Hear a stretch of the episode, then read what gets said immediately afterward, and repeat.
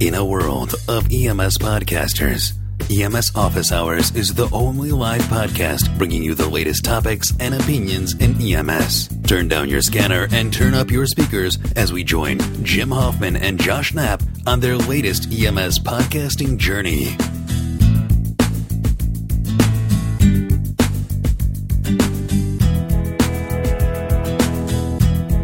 Hey, everybody, welcome to EMS Office Hours. I am Jim Hoffman. And I'm Dave Brenner.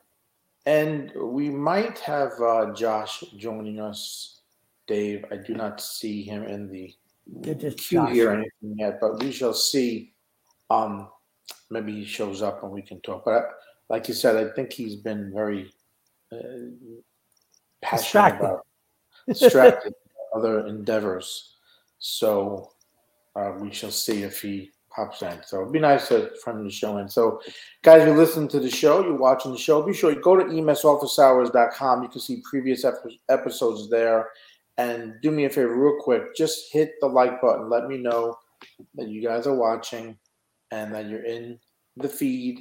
And then, then if you comment and, and whatnot, I if you're on Facebook, I can see the comment and kind of mention whatever it is that you're saying as we go. So today, Dave, something I wanted to do this last week. We couldn't do the show because I got uh, a little bit of a family issue happening, but I wanted to jump on today and, and kind of revisit this because I think it's important to point this out. And while this is something that is um, talking about specifically New York City and FDNY and their guideline for this. I think this is something that a lot of uh, agencies throughout the country are starting to struggle with, and that is people calling 911 to get a COVID test to be seen for non emergent issues because they think they might have COVID, because they have some other sign or symptom,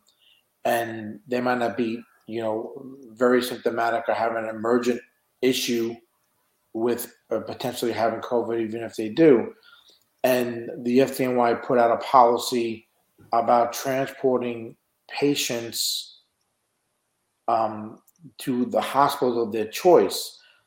In the past, Dave, as you know, you know, most of the time, wherever the patient wanted to go, you pretty much took them there within reason. And even if it was out of that they, they have a, what they call a 10 minute rule in New York City, which is 10 minutes beyond the closest facility for that patient. So it could be a 15 minute drive, even a 20 minute drive.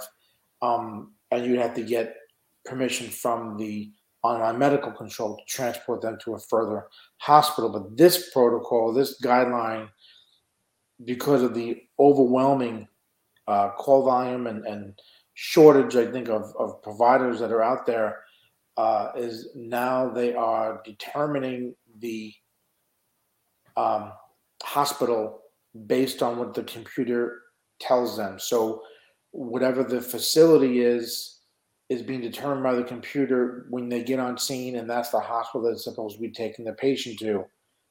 And uh, reading from the protocol, it says that if the patient refuses transport from the computer recommended facility, it's and the patient's qualified to refuse medical assistance, the RMA, and they have full deci- decisional capacity, then the RMA should be secured.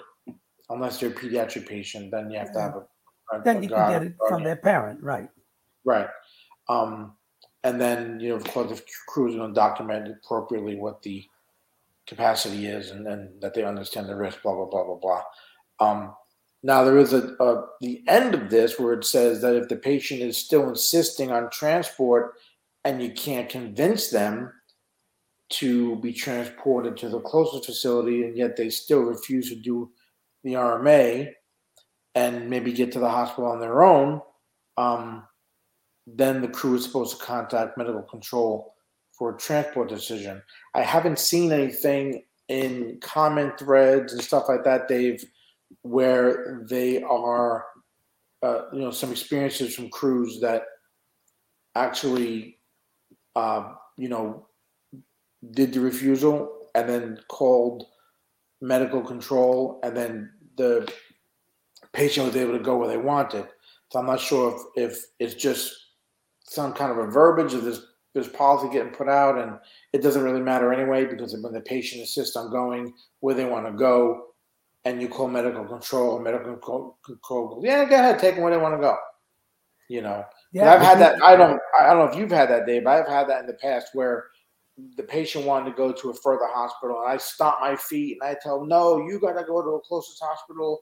You really need to go to, to a hospital closer. Your doctor's not waiting for you at the ER. Blah blah blah." Yeah. And then I call the doctor, and the doctor goes, "Go ahead, take them."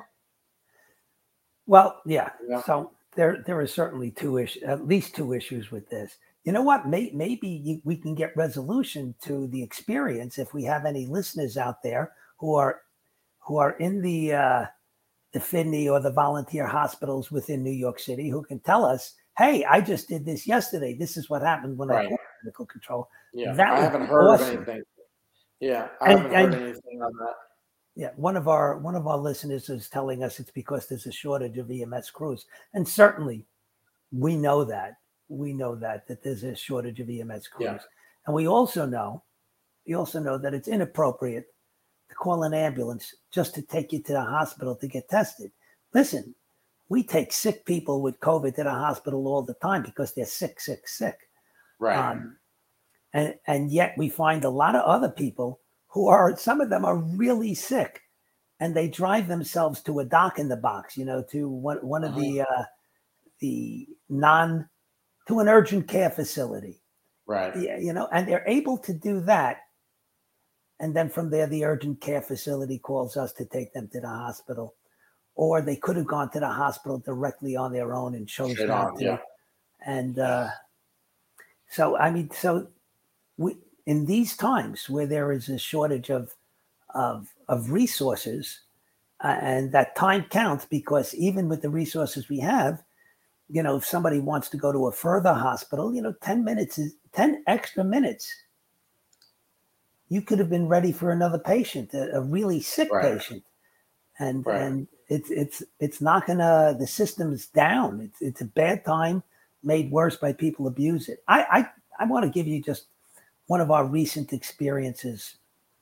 The um we have we have an, an intermediate care facility for people with disabilities, and they reside there. They reside there, and uh, we get a call. You know, one of one of our providers says to us, um, "We got a call, and the documentation was interesting. It said that the a worker there felt that they were exposed, and it is the policy of their agency. I'm not, I'm not going to name their agency." Um, that if exposed, they have to call 911 and get a, a medical transport to a hospital to get tested. Now, mm. from my point of view, I would I would love to meet with the uh, the administrator who made that a rule. Uh, yeah. It is it is it's heinous. It's a complete yeah. disregard for what emergencies are all about. Um, mm-hmm. it is it's it's abuse, and you know in other places where they charge for for medical transports, they might welcome a call like that.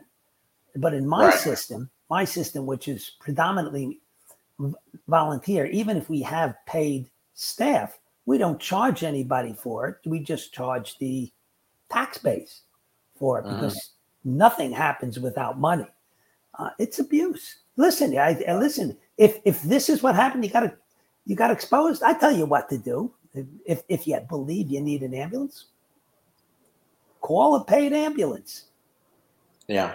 Call a paid ambulance. They'll get there. They don't have to be there in seven minutes. They could be there in a half hour. You got exposed. What do you think is going to happen in the next 20 minutes? Yeah. And I wonder when when that happens too, like do, do these ambulances end up responding to a call like that, lights and sirens, not knowing what's really waiting for them, depending upon what information is given when the call comes in. You well, know, now now you you're going down another rabbit hole. It's the emergency yeah. medical dispatch rabbit hole. Um, which I would love to talk about perhaps in another another episode of us. Uh, but uh, uh, yeah, part, part, of what happens with emergency medical dispatch is garbage in, garbage out. If the if the patients lie to us, if the caller lies to us, you know, Yeah. You know, some of them were told to say they have chest pain because you'll get a faster response. Yeah. Wow. Now I saw Wow. I, I saw a lot of uh, comments when this policy was first put out. Apparently, there was something like this, or sim- similar to this when COVID was at its height. You know, back when they were getting like six thousand calls a day. You know, um, they put something like this out uh, to try. The to state put it out.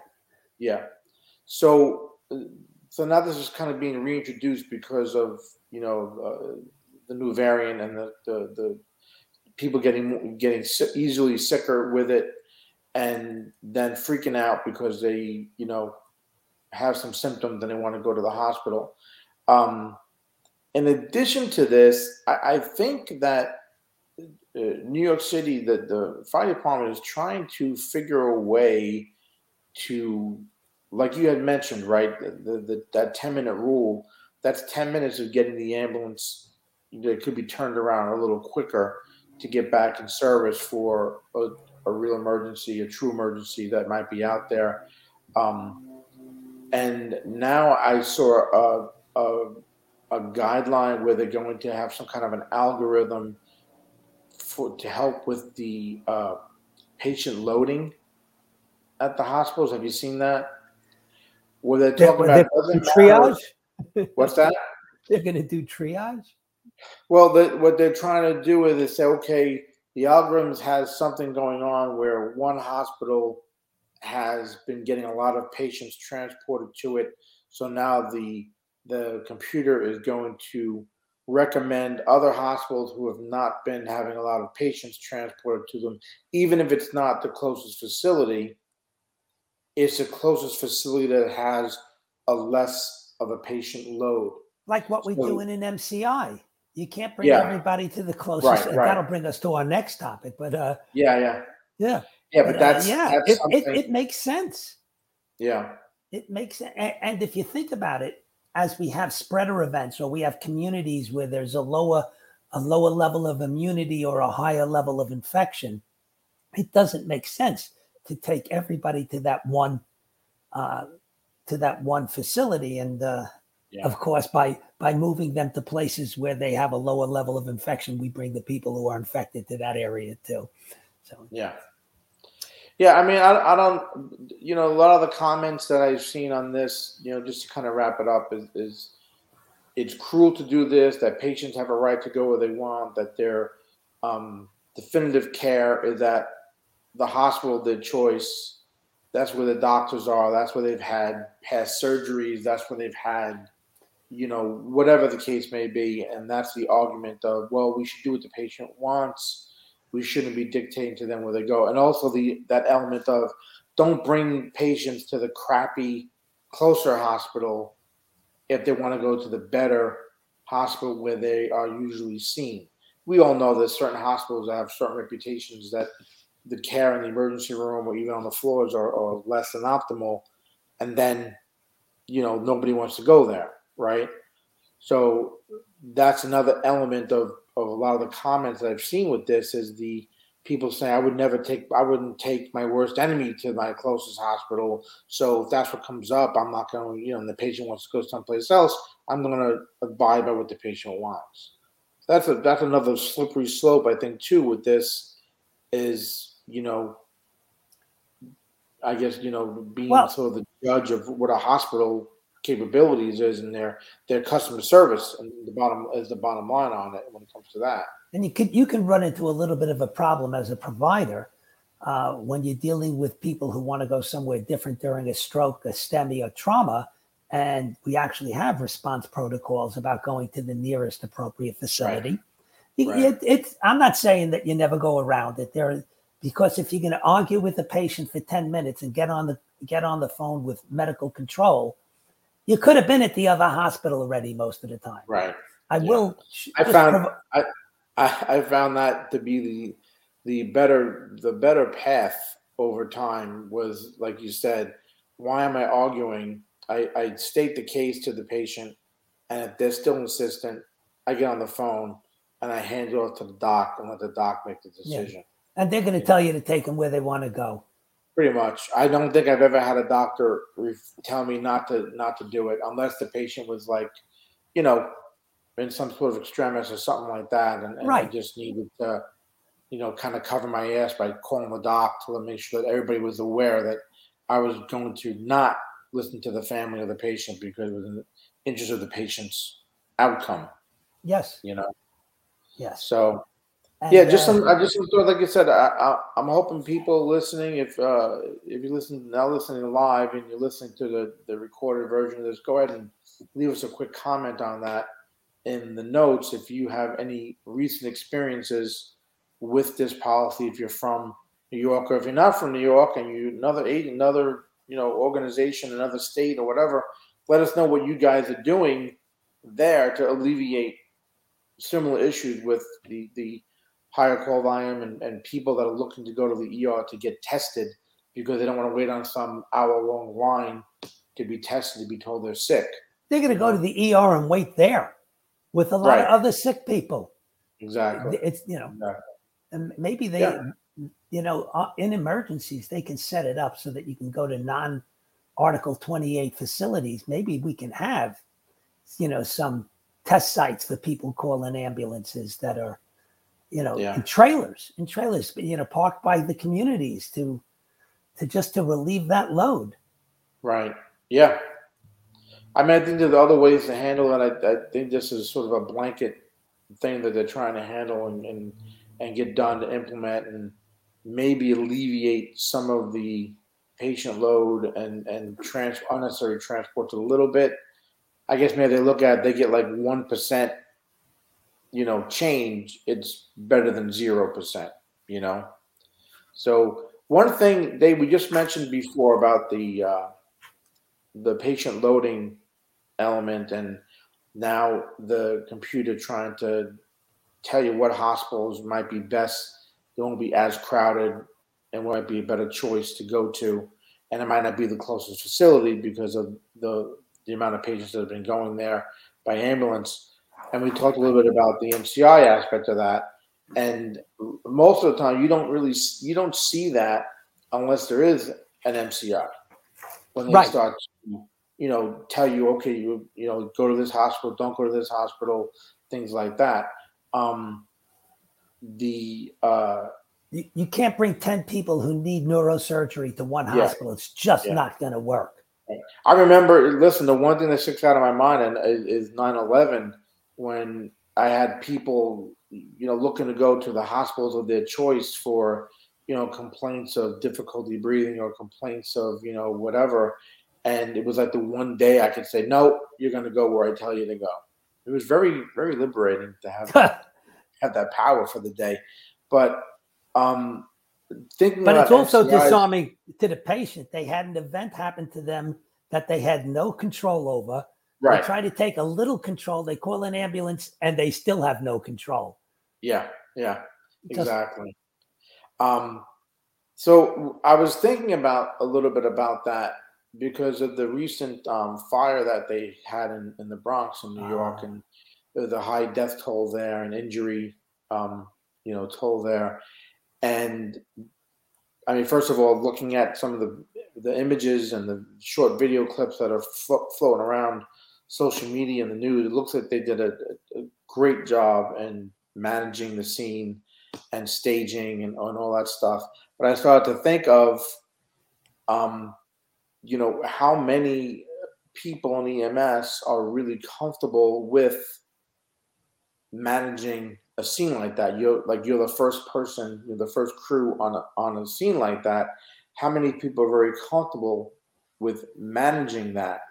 You know, um, and I started thinking back on my own experiences of being the first unit on the scene for things like that.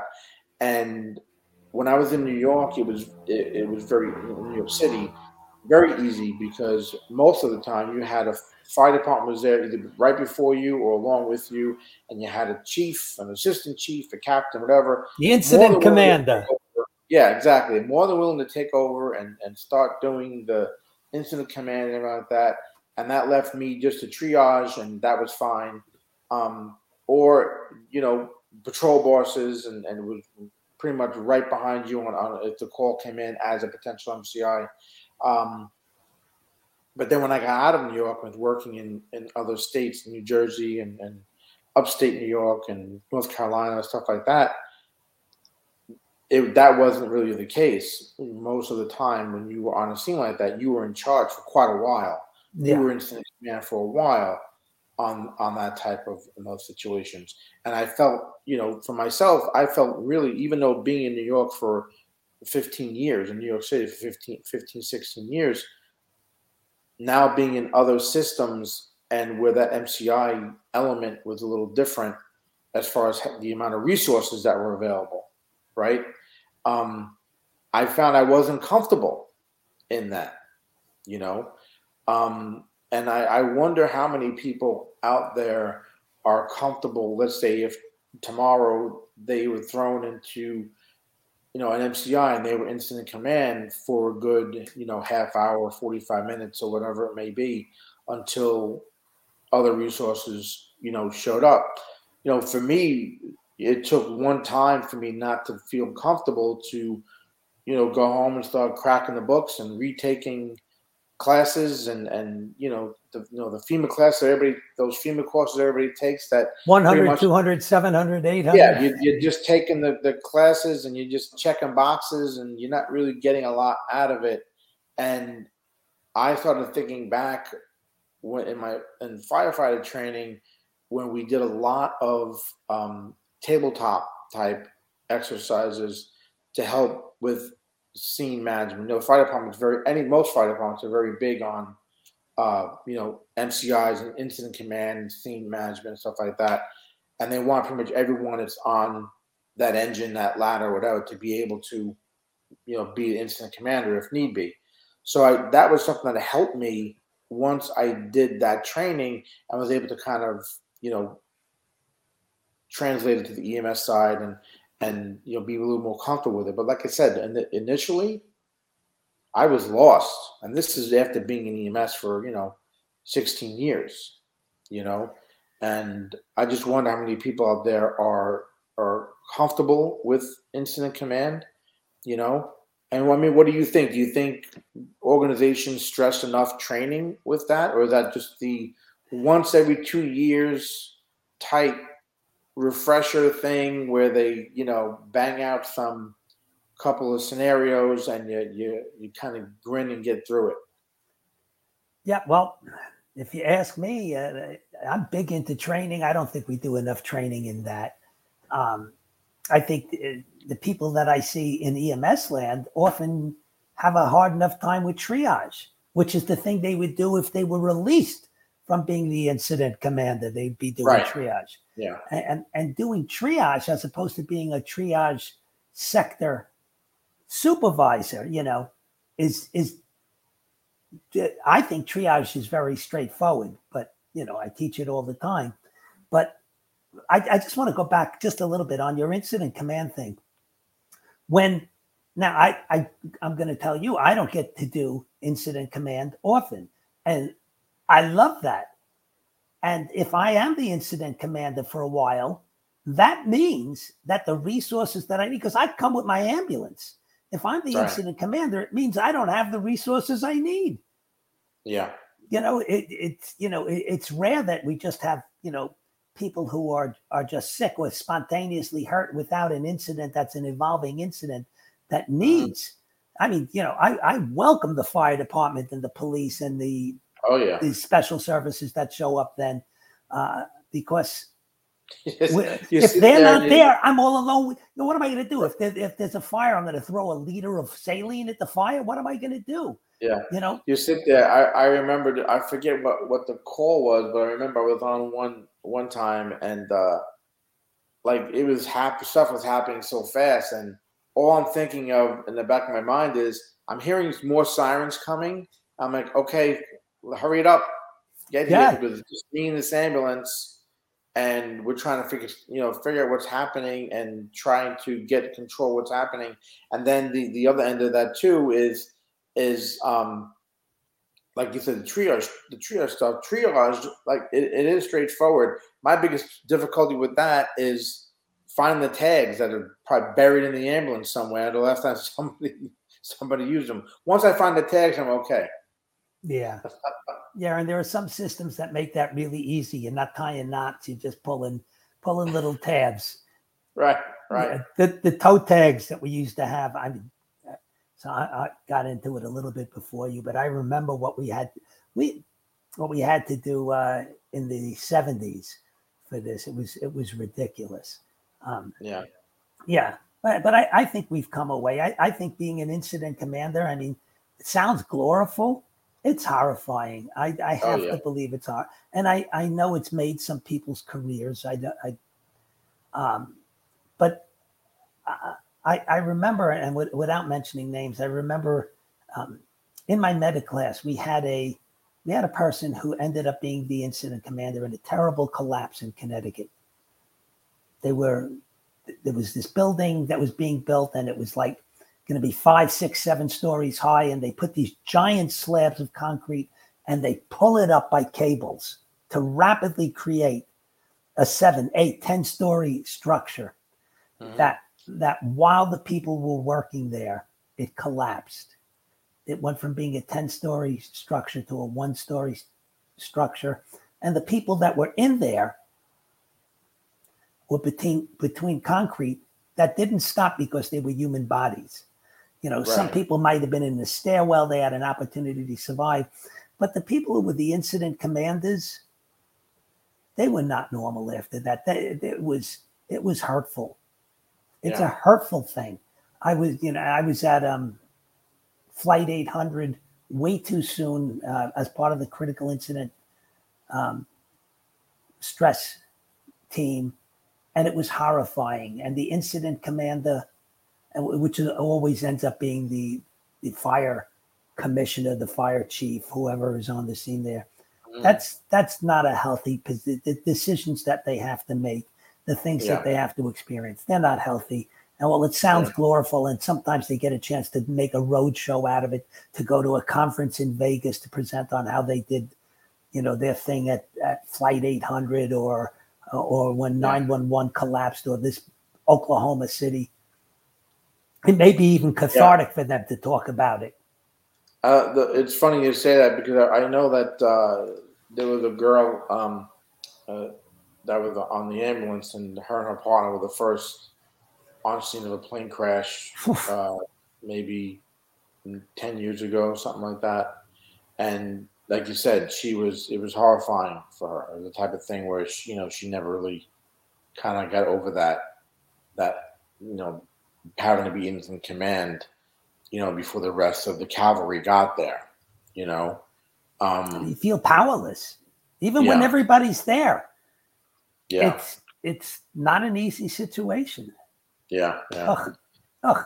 Well, I, I do encourage people to to to look for training. Like you said, Dave, you know, look for training that can help them with incident command, with triage, with handling as, MCIs. As I remember, there's there's a whole bunch of free training available by some of the national um, national organizations, national uh, federal federal organizations that will actually take you, fly you out, train you, take you to a place where they train people on this for mm-hmm. free.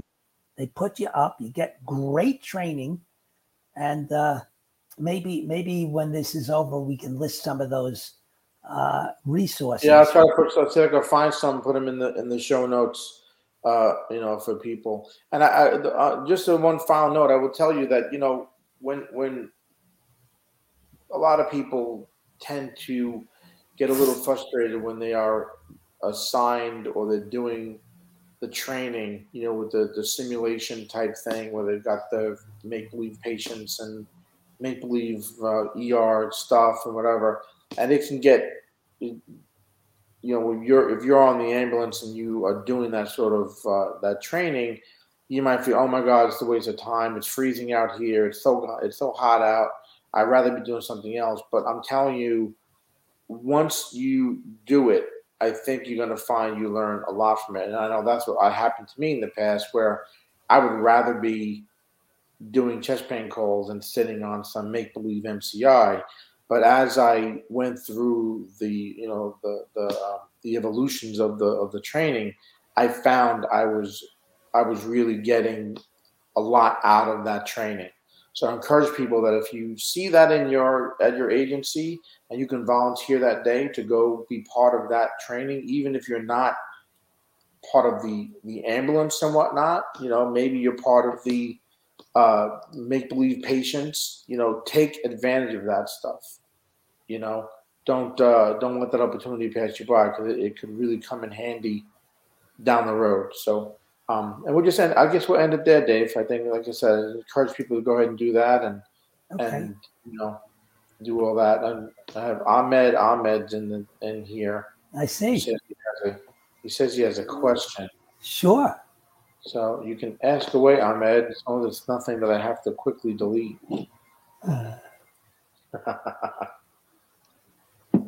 And no Josh, I guess, Dave. He didn't. Uh, no. He didn't pop up today. So, you know, yeah. Let's see what he has to say here, or, uh, or at least give me a second before we end up. So, Ahmed, if you have a question, you'd be more how, than happy. To. How can you control stress during providing care to a patient? Yeah. I, so I guess experience is going to be. He's as a new paramedic, so I guess experience is you're going to be your biggest best friend to start trying to lower that. And I think knowledge is going to be your best friend too.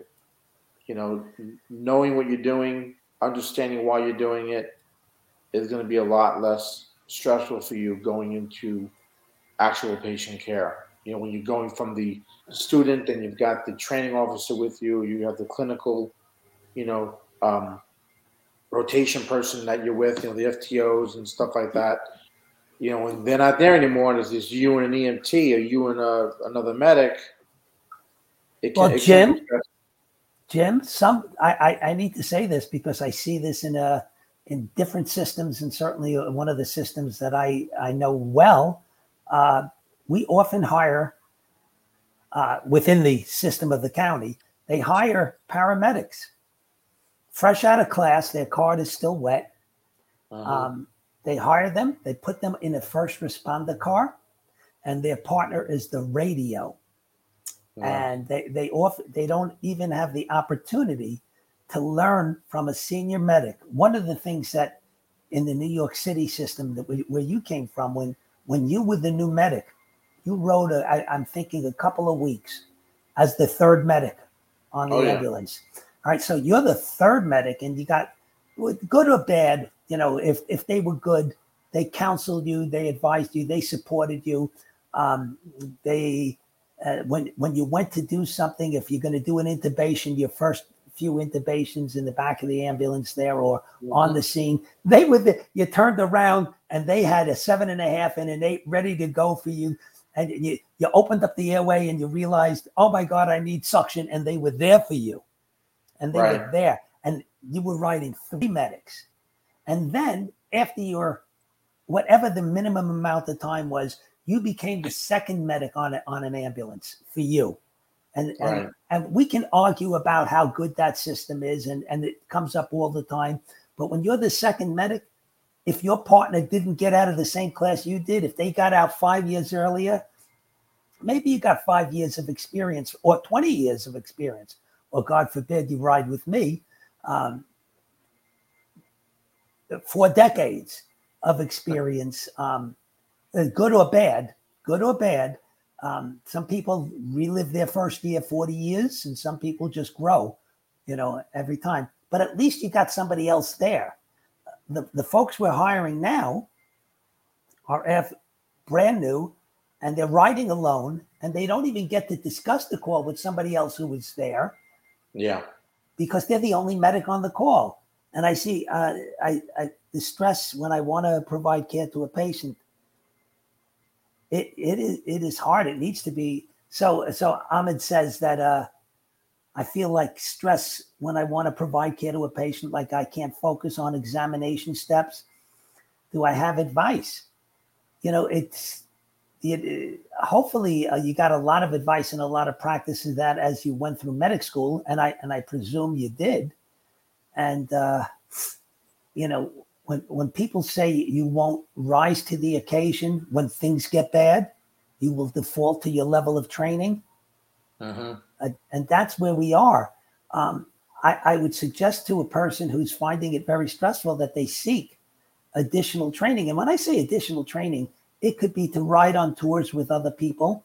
It could be maybe go to the ER if you're affiliated with an ER that would let you have the guidance of, of the doctors and nurses and PAs and NPs and respiratory Yeah. therapists who That's are there good so, so that you can practice your skill. Listen, you're brand new. If you're brand new, I think assessment is the toughest. You know, uh, intubation, that's not the toughest skill we do. It's not the skills as much as it is the interaction and, and the, And- the and assessment and integration and- what what it is you have to do, what what what's the most appropriate when it comes to the treatment, the transport, and all that. And, and like you said, if you don't have another medic there with you that's experienced to kind of guide you or to give you feedback afterwards, it's hard to gain that confidence. I want to hit one more spot, and it may help Ahmed. Uh, after being a paramedic, whether or not you took any of this training during your class, it's different now that you're a paramedic. There are great courses, great courses, um, alphabet classes, AMLS, the Advanced Medical Life Support class. You will go through 10, 12, 15 scenarios where you will get to think diversely about your assessment and the integration of that into care, PHTLS, pre hospital trauma life support, the difficult airway class, which is not an NAEMT class, just a great class. And again, looking at PALS, find the class or, or, A, or ACLS for experience provider, find the classes that aren't aimed at getting you the credential in the minimal amount of time that expand that expand on the scenarios that have you have you go through the scenario oh you did a good job on that. Okay that's not enough. If you did a good job on it let's talk about why you did a good job on it. Let's let's talk critically about what you did Yeah. do what you could have done how that might not have been as bad or or might have been better or or or not you know? It's just consider the options. Discuss your thoughts as a paramedic which is different than as a student in the class Yeah, So, I think that, I- yeah, I think you're 100 percent right. That dynamic and and how you can view things is a little different. Once you're an actual paramedic, you've got your certification, you've passed all your exams, things like that. When you take these classes, you can look at it from a different lens, and I think get more out of it, get more feedback, better feedback by asking better questions as Yeah. well. You know, so I think it all kind of adds up, and and and and, and a lot of it's like Ahmed, a lot of it's going to be time and experience and seeking out, you know, people that have been doing it, you know, and getting them to, you know, give you a little guidance, a little feedback on what you're doing. It might be that you might be stressful, but you might be doing things just fine, and you know, the stress you're feeling is sort of maybe all internal. It's not really translating to the care you're giving you know And- so have somebody look at what you're doing so you can get some feedback on what your your you know your patient care is so much of what we do is stressful. It's stressful to have people who are dying about you or people who are experiencing events that can leave them profoundly disabled. And it's stressful to deal with their loved ones who are watching this happen. And Yeah. I, I can tell you, I, I, I know I know physicians that say to me that the stress of the job, first of all, their number one stress is the business of being a physician. That, that that's horrifying. Going for reimbursement and coding and all of that. That's horrifying for them. But many of them tell me, listen, I'm dealing, I'm making life and death decisions on people, and it scares the hell out of me. And uh, number one, I'm glad it scares them. Uh, and, and if it's not stressful to make life and death decisions, maybe you're in the wrong business. I mean, at some Yeah. point, we should get be good easy. at things, really good at things that it's easier and we're more knowledgeable. And I think that will come with a tincture of time, Ahmed. But uh, Yeah. I, I think our training goes a long way, and the stress of a uh, of a pediatric resuscitation will never go away for me. Never. yeah that's it's true it's true and, and like you said dave i think if if you're not feeling that stress for the responsibility you have with some patients you know, it, it it's it's it's the job. It, it's what the job is, and you should be feeling that stress when you encounter some of these patients. You know, we. it's normal to feel stress in stressful situations. Yeah, exactly, exactly, and it doesn't have to be an MCI. It could just be that one patient that is got ten thousand different things going on at once, and you're trying to figure out which one to, you know, manage first. But don't forget the ABCs, BCA, BAB. Yeah, yeah, yeah, and, and managing stress is is something that we can we can learn. There are procedures. I don't mean just sitting there contemplating, you know, uh, you know, not. Yeah, yeah. I'm not talking about transcendental meditation, which which is not a bad thing either. But uh, there are ways to manage stress. A lot of them involve colleagues. A lot of them may involve strategies, behaviors that you have. Um, yeah. It needs oh, yeah. to be explored, and there are courses in it. There is advice for it. Um, I'll just a real quick one is the PTEP class, psychological trauma in EMS patients, which has a component dedicated to the stress of EMS providers.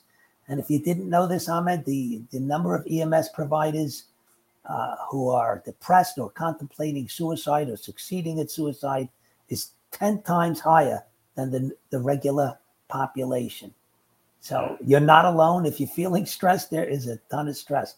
And if you need help, there are resources for that too. And hopefully your employer can help. And if you really need help, shoot us a note. If you're if you urgently need help, yeah, we're not we're not going to walk away. You just shoot us a note. You got us. Exactly. Ah, history yeah, AMLS. yeah, exactly. Yeah. All right, Dave. Let's end it there because my battery's almost dead, okay. and I don't want to just zone out here. So. Okay. All right. Um, everyone, thanks for joining. Ahmed, thanks for your questions. People, thanks for liking. Be sure to go ahead and like the uh, the show. I really appreciate it. Um, and we'll just end it there. All right. So, as always, I am Jim Hoffman. And I'm Dave Brenner. Stay safe.